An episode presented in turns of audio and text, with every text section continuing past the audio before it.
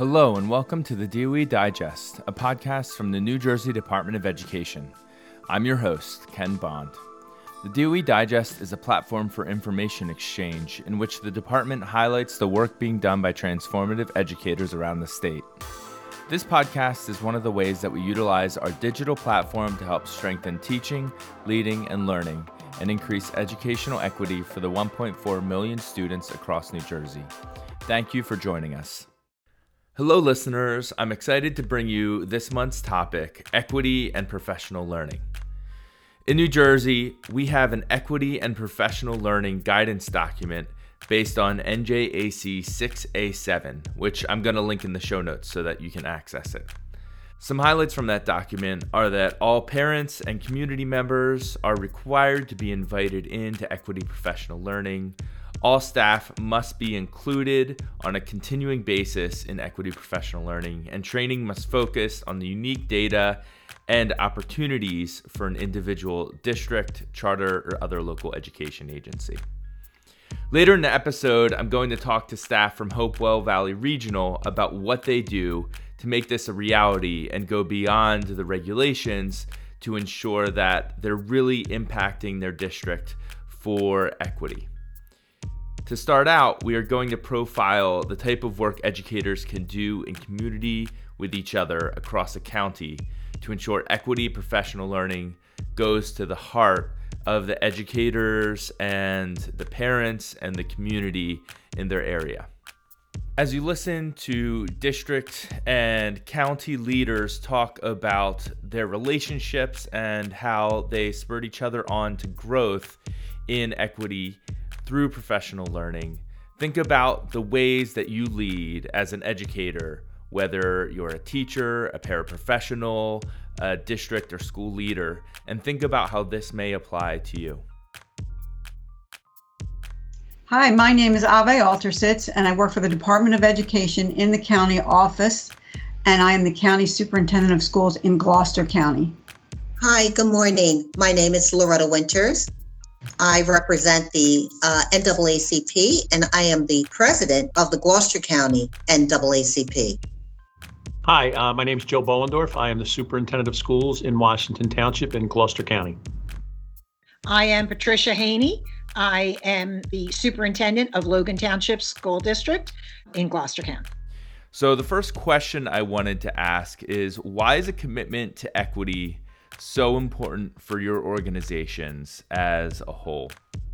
This is Pat Haney, developing equitable access in an educational environment for all is a long journey, a rewarding journey, and a necessary journey for all public school educators and employees.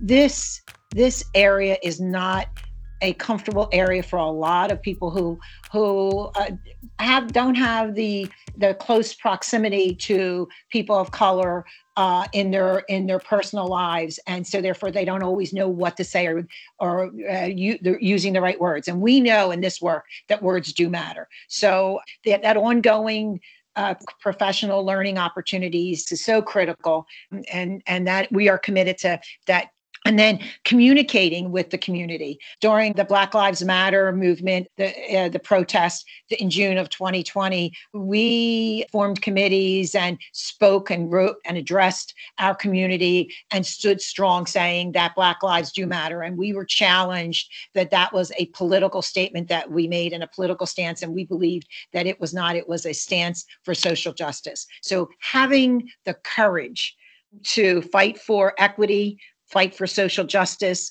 um, to get your staff on board because we have partnerships with the the county superintendent, the NAACP, um, our local college, Rowan University. Um, it's a little bit easier.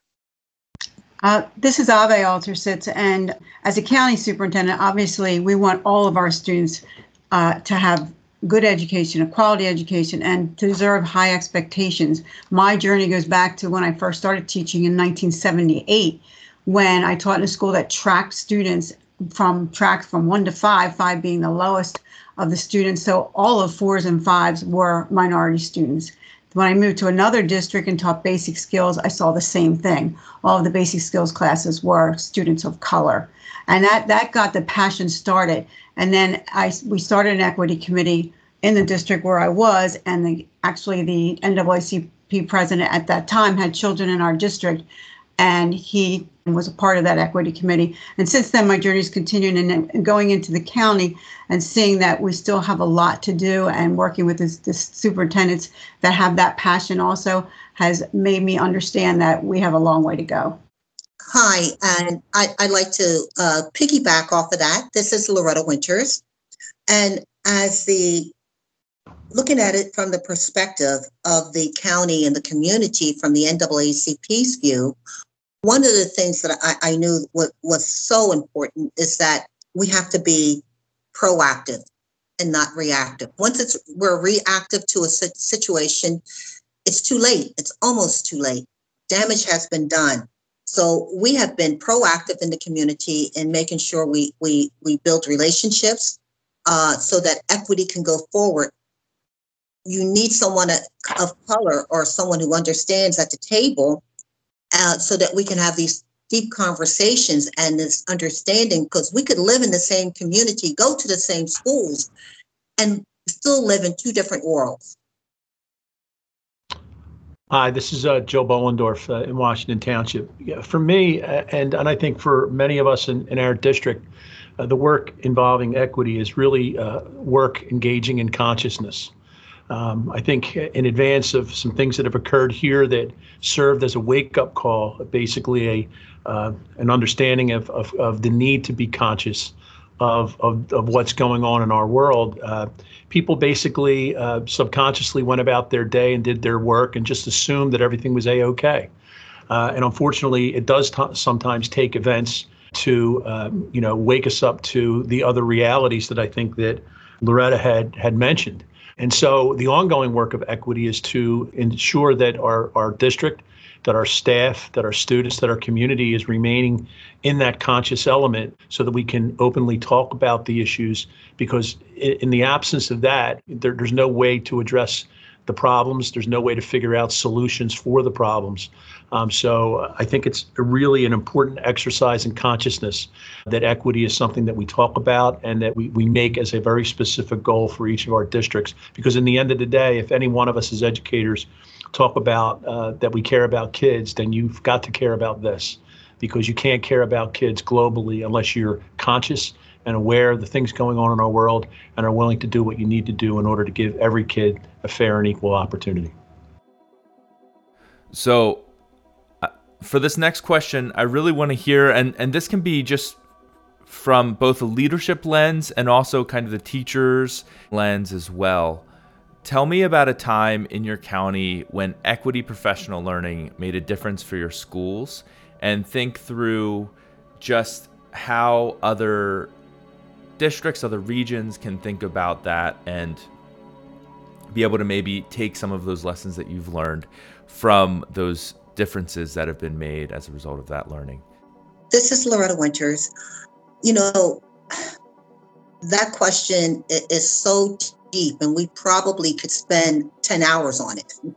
But I know we don't have that. But back in 2016, I mean, the whole world the whole nation was really upset with all the killings and that was going on. Just to name a few men, your, your Michael Browns, your Alton Sterling from uh, Baton Rouge, Louisiana, Philando Castile from Falcon Heights, Minnesota.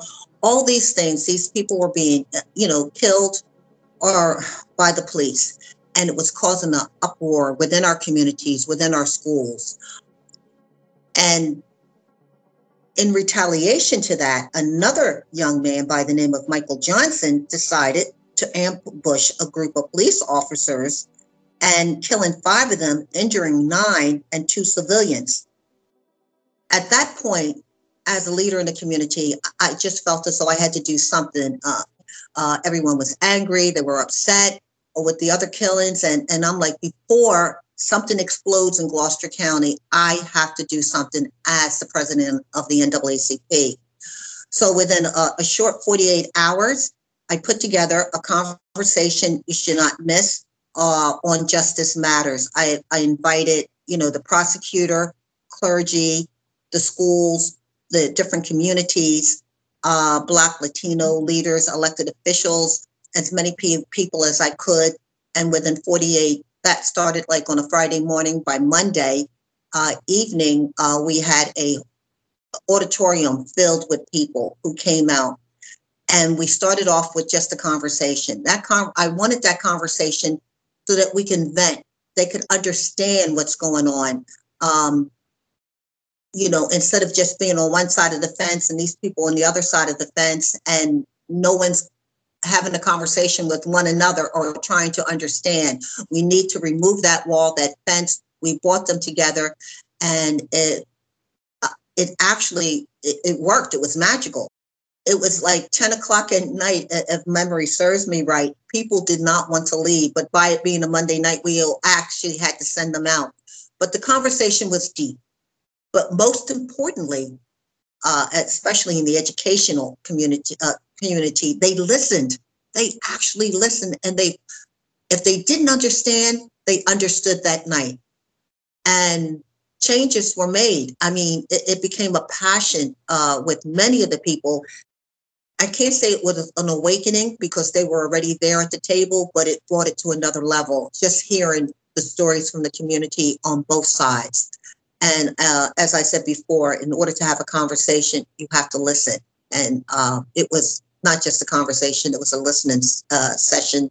And everything just started to unfold ever since you are so correct in what you provided. You provided at that Justice Matters conference, which was in July of 2016, the opportunity for those of us who were on this journey, uh, an opportunity to listen, to listen to different perspectives other than from a white world. And that was mostly my world up to that point.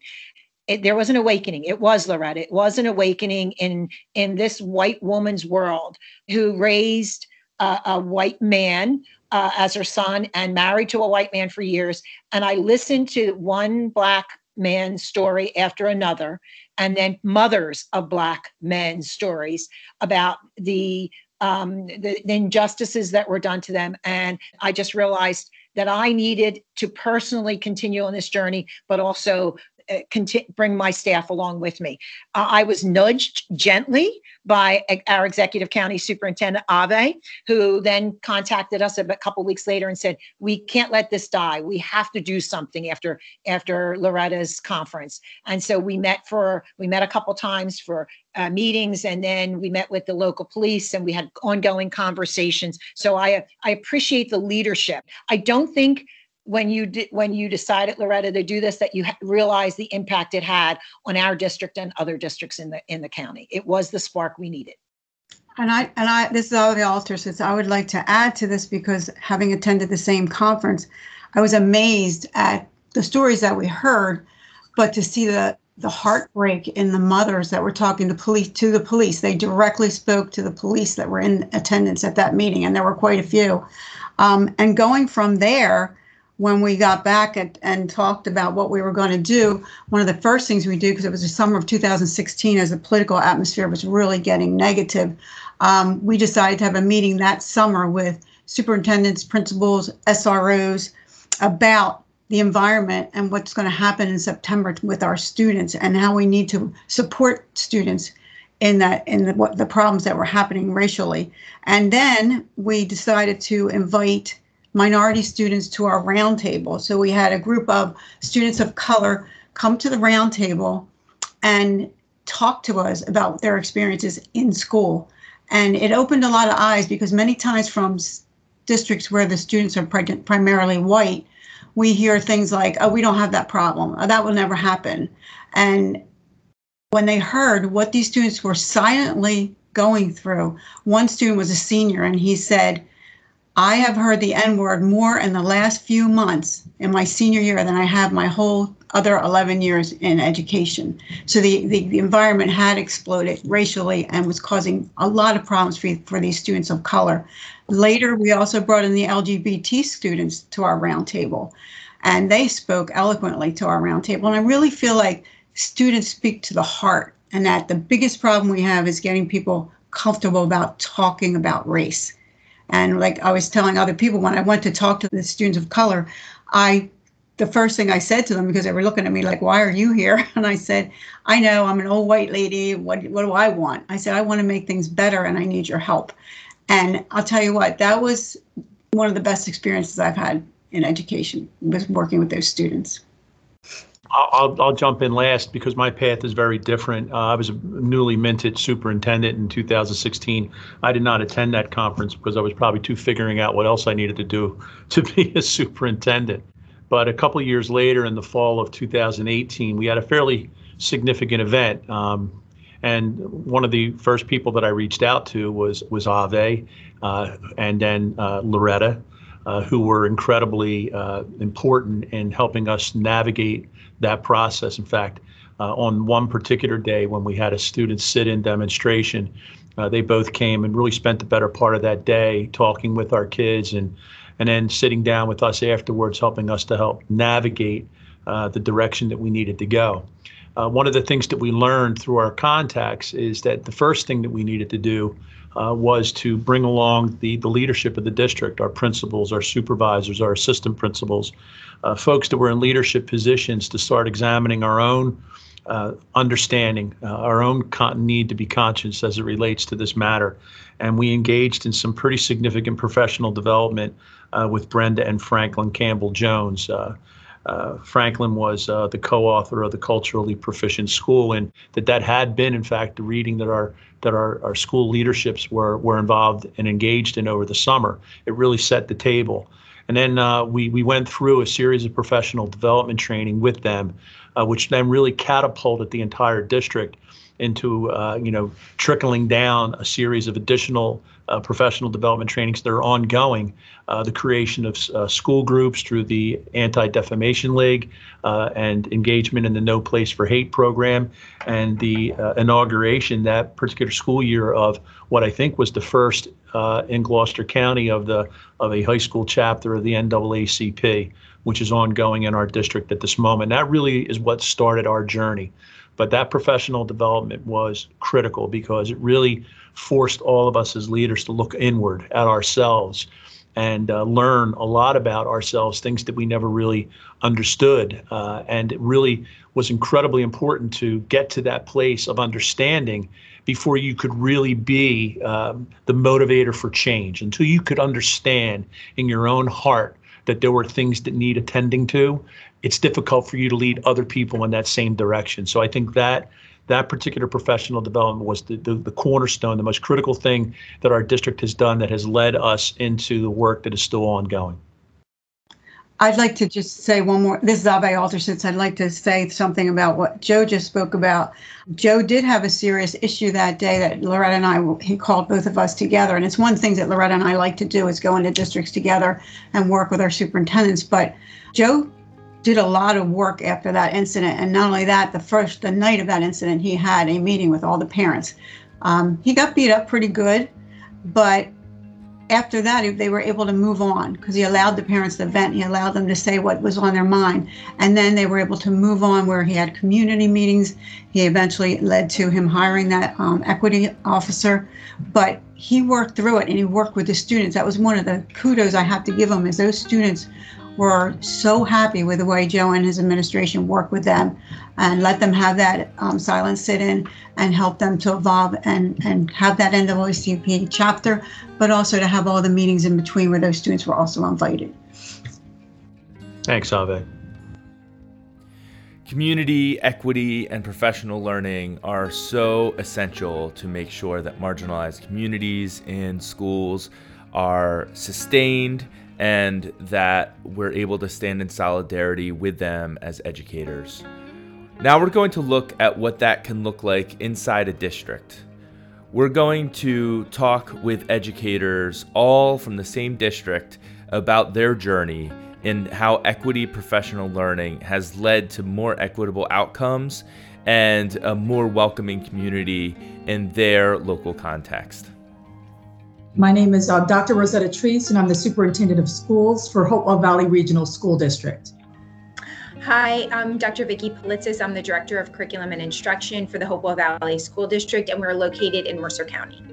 My name is Laura Marie Durr. I am an art teacher at Central High School in Hopewell Valley Regional School District. Yeah, I'm Lois Baldwin, and I'm the Superintendent of world languages and ESL at the Hopewell Valley Regional School District. Awesome. Thank you so much. We've been talking as a state about professional learning and about equity specifically as it has to do with professional learning. And in our conversation today, I just want to hear about what's been successful for your school district. So, how does your district approach the types of difficult conversations that are often needed during equity professional learning? I'm, I'm Vicki Plitzis. This is not going to be like a one and done. So I think it's it's important to rely on people who did do this sort of things for a living. So I know that we worked with various consultants like Dr. Eddie Fergus, who's out of Temple. We relied heavily on the Zaretta Hammond culturally responsive and the Brain Book. Um, so I think it's important to you know use all the resources that you have out there um, in order for it to be successful. Rosetta Treece, Superintendent of Schools. So if I can add on, um, because this work for Hopewell Valley started probably about seven years ago. Um, we went out as a predominantly white school district and started to have these conversations about race, gender, equity in terms of the haves and the have-nots. As most of our, we are a fluid district, but we have folks in the district that that don't have means. Um, we have students in the district that English is not their first language. And jumping into that too quickly by bringing in a consulting firm that wanted to jump right into the middle of that conversation and and really that was a major hiccup because it brings up a lot of emotions and we didn't enter into that with caution right? So we've learned a lot over the seven years in that this work does take time but there's also a, a gentle balance between taking time tra- training your leadership first getting everybody on board and then also holding people accountable to doing the work even though it's uncomfortable. So it's it's a it's a nice dance between yes you have to take your time and continue to revisit these things but you also need to do the work even though it's hard this is Laura. I'm in my fourth year at Hopewell Valley, and but yet this is my 21st year in teaching. And I think as an educator, what I've really enjoyed about being here is the willingness to have the conversations, where in some other places that conversation is maybe even like more blaring and obvious that it needs to be had and it's not happening. So I wasn't here at the beginning of the the work that's been done, but the the time and the care that's given to it and with each step acknowledging that it's not comfortable is is really comforting and really sort of meets everybody where they are and acknowledges that we're not all you know having the same experience or um, at the same place in this this journey of growth. So it's not just coming top down. Educators are really respected for what they bring to the table and what they have to share on the topic. And it's it's been a wonderful experience to get to be a part of something that's you know of this kind of importance. Thanks laura. Hi this is lois. I just wanted to add one more thing. Um, we've already talked about the continuity how important it is to have this an ongoing process. But I want to also emphasize how safe it feels at Hopewell Valley to have these conversations and what Laura alluded to is we've developed a core group of people on our um, culturally responsive teaching committee who are really go-to people and are having these conversations on an ongoing basis, not just during PD, but in the hallways and throughout the community. So I think everyone's feeling like they they have people to talk to and they have places to go if they have questions. Awesome. And I think that really helps us transition to the next question, which is about the planning process. And it sounds like you have kind of a, a, core group that was probably involved in this from the beginning. But could you just talk a little bit about how that genesis happened? So, you know, equity has implications for all aspects of education, so many different student groups. And where can educators and school districts and systems start when planning out equity professional learning for their for their schools? How can they think about really forming that core group and what the work of that core group is? Uh, so hi, this is Vicki. Um, so as Lois alluded to, we have a culturally responsive teaching and learning committee, which is comprised of K-12 teachers from the whole from the district, and this started about I'd say uh, four to five years ago, and so we meet monthly, and as a group, we develop professional development that is, you know, district wide throughout the course of, of, of the school year. And and the one thing that you know through these conversations in our in our committee you know it was kind of like this abstract idea like equity so how are we looking at it so we felt like we wanted to to bring it into a more concrete plan. So we we adopted a framework which is the Ready for Rigor framework by Zaretta Hammond. And I think that was one of the, the ways that kind of led or guided our, our professional development. Because like one of her first um, parts in the framework is about uncovering bias. So we focused a lot on uncovering bias in several PDs. Rosetta Treece. And I think it's also important, you know, not only just having that group tapping those folks, those early adopters to to the, the um the, where you want to go as a district in any professional development plan.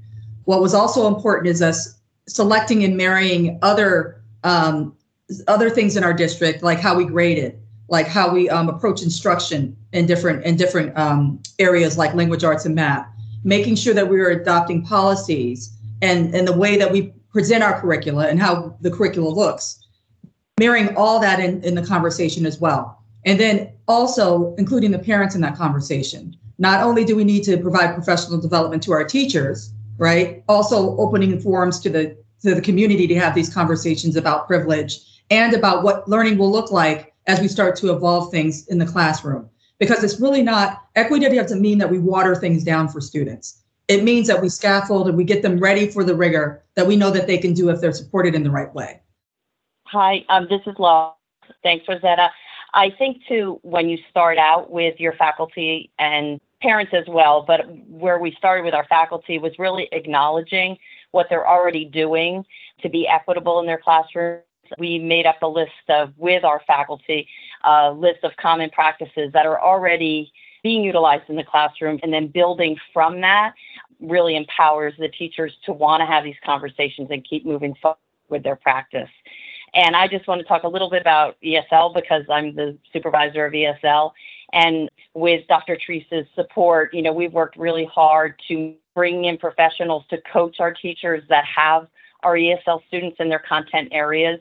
So we have the resources and the support and just making that a conversation again across all schools, across all districts, even if you don't have an ESL student in your class, those conversations are happening and the equity aspect been inspirational to me to see how our faculty has really stepped up and um, embraced that coaching and are reaching those students and making them feel an integral part of our community.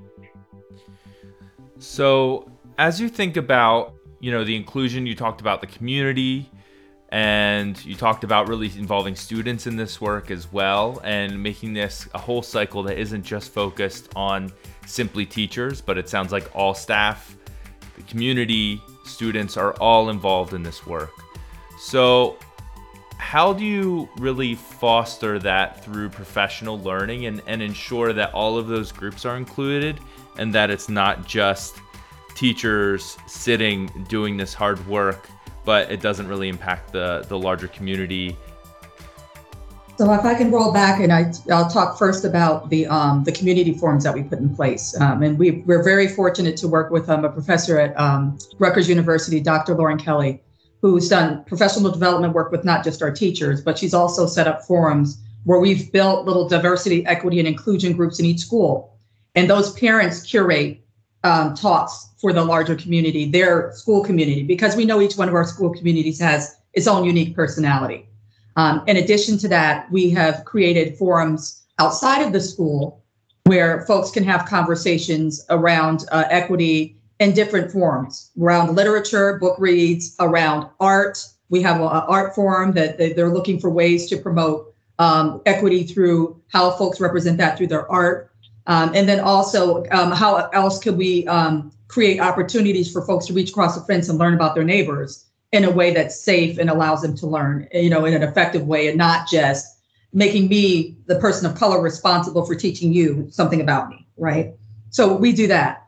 Uh, in addition to that, we train our paraprofessionals.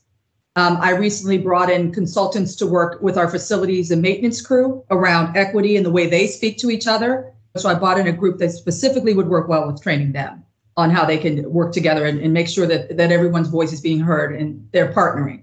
And so we had those conversations across levels. Thanks, Rosetta. This is Vicki. I think just to to Rosetta's point, we involved all, a lot of stakeholders. So just some other examples that we we integrated stakeholders was we uh, this summer we are developing a diversity equity and inclusive strategic plan and we had parents from the various uh, buildings throughout the district as representatives um, to help develop that plan. And in past professional development workshops, like one we held in 2019, we actually had invited a student panel of past graduates just to offer the, and they were from very diverse, either whether it was racial, whether it was LGBTQ, whether it was learning styles. So we offer this diverse panel of students to kind of lend their their perspectives to us about their experience at Hopewell. Um, and this this October we are having another professional development, and we are having a panel of parents talk about inclusive practices with the with the teachers about what worked for their kids. So I think just you know we're looking at it from one lens in the district, whether but whether you're a teacher, whether you know whatever your role is in the in the district. Um, but it's nice to kind of bring in those other perspectives so that we have like a clearer understanding of how everything kind of is intertwined. Yeah, hi, this is Lois. Um, I think you know, even to a larger extent, you know, as far as including people, you know, superintendent looked to, you know, bring in the mayor, bring in, you know, other big stakeholders the community to be involved in these conversations. And it can get a little frustrating. I'm going to add that in, you know, because you always have the same players show up at these meetings if you have a community forum. And so we're really working to try to bring people in that might be a little reluctant to be part of these conversations and whatnot. So build that capacity to really reach all corners of the community. I think it, as districts undertake this work, you know, can seem a little frustrating in the but as um, Dr. Treece said, you know, as we keep practicing it, more and more people are coming to the table and talking to us and sharing. So they, everyone just has to be patient because you will build capacity to do this work um, incredibly effectively. But um, I just wanted to point out that you need to be patient. And as uh, this is Laura, as an educator, I think you know it's it's nice that the district also recognizes that we have things to bring to the table. It's not always about some expert from some place that has no clue what it's like to be in our classrooms and to be with our students. The fact that they are allowing and encouraging and really supporting um, educators who want to share with their peers is is really great because you know we yes we need experts but we also know our kids and our situations best I'd like to thank you, educators, for tuning in and listening to the DOE Digest. This is such an essential topic for our state so that we can grow to be fairer and stronger for both students, teachers, other educators, administrators, and our communities as a whole. I'd also like to thank my guests for joining me and Elizabeth Thomas for transcribing this episode so that it could be accessible for all. This month's third Tuesday hashtag NJ Ed Partners Twitter chat is going to be on Tuesday, October 19th, 2021. We hope that you join us to discuss equity, professional learning, and how you have been conceptualizing this in your local context as we look to increase equity professional learning, the depth and the breadth of it in our state. We look forward to continuing to connect and engage with you about educating the 1.4 million students around the state and hope to talk to you on the hashtag NJEdPartners Third Tuesday Twitter chat. You can subscribe to the podcast channel for DOE Digest through your iPhone in the Apple Podcast app or wherever else you listen to podcasts so that you can get new episodes when they are released. Also, please leave us a review through the Apple Podcast app on your iPhone. It is the best way to help new listeners find us. Neither the New Jersey Department of Education nor its officers, employees, or agents specifically endorse, recommend, or favor views expressed by those interviewed. Discussion of resources are not endorsements. Thanks so much for listening.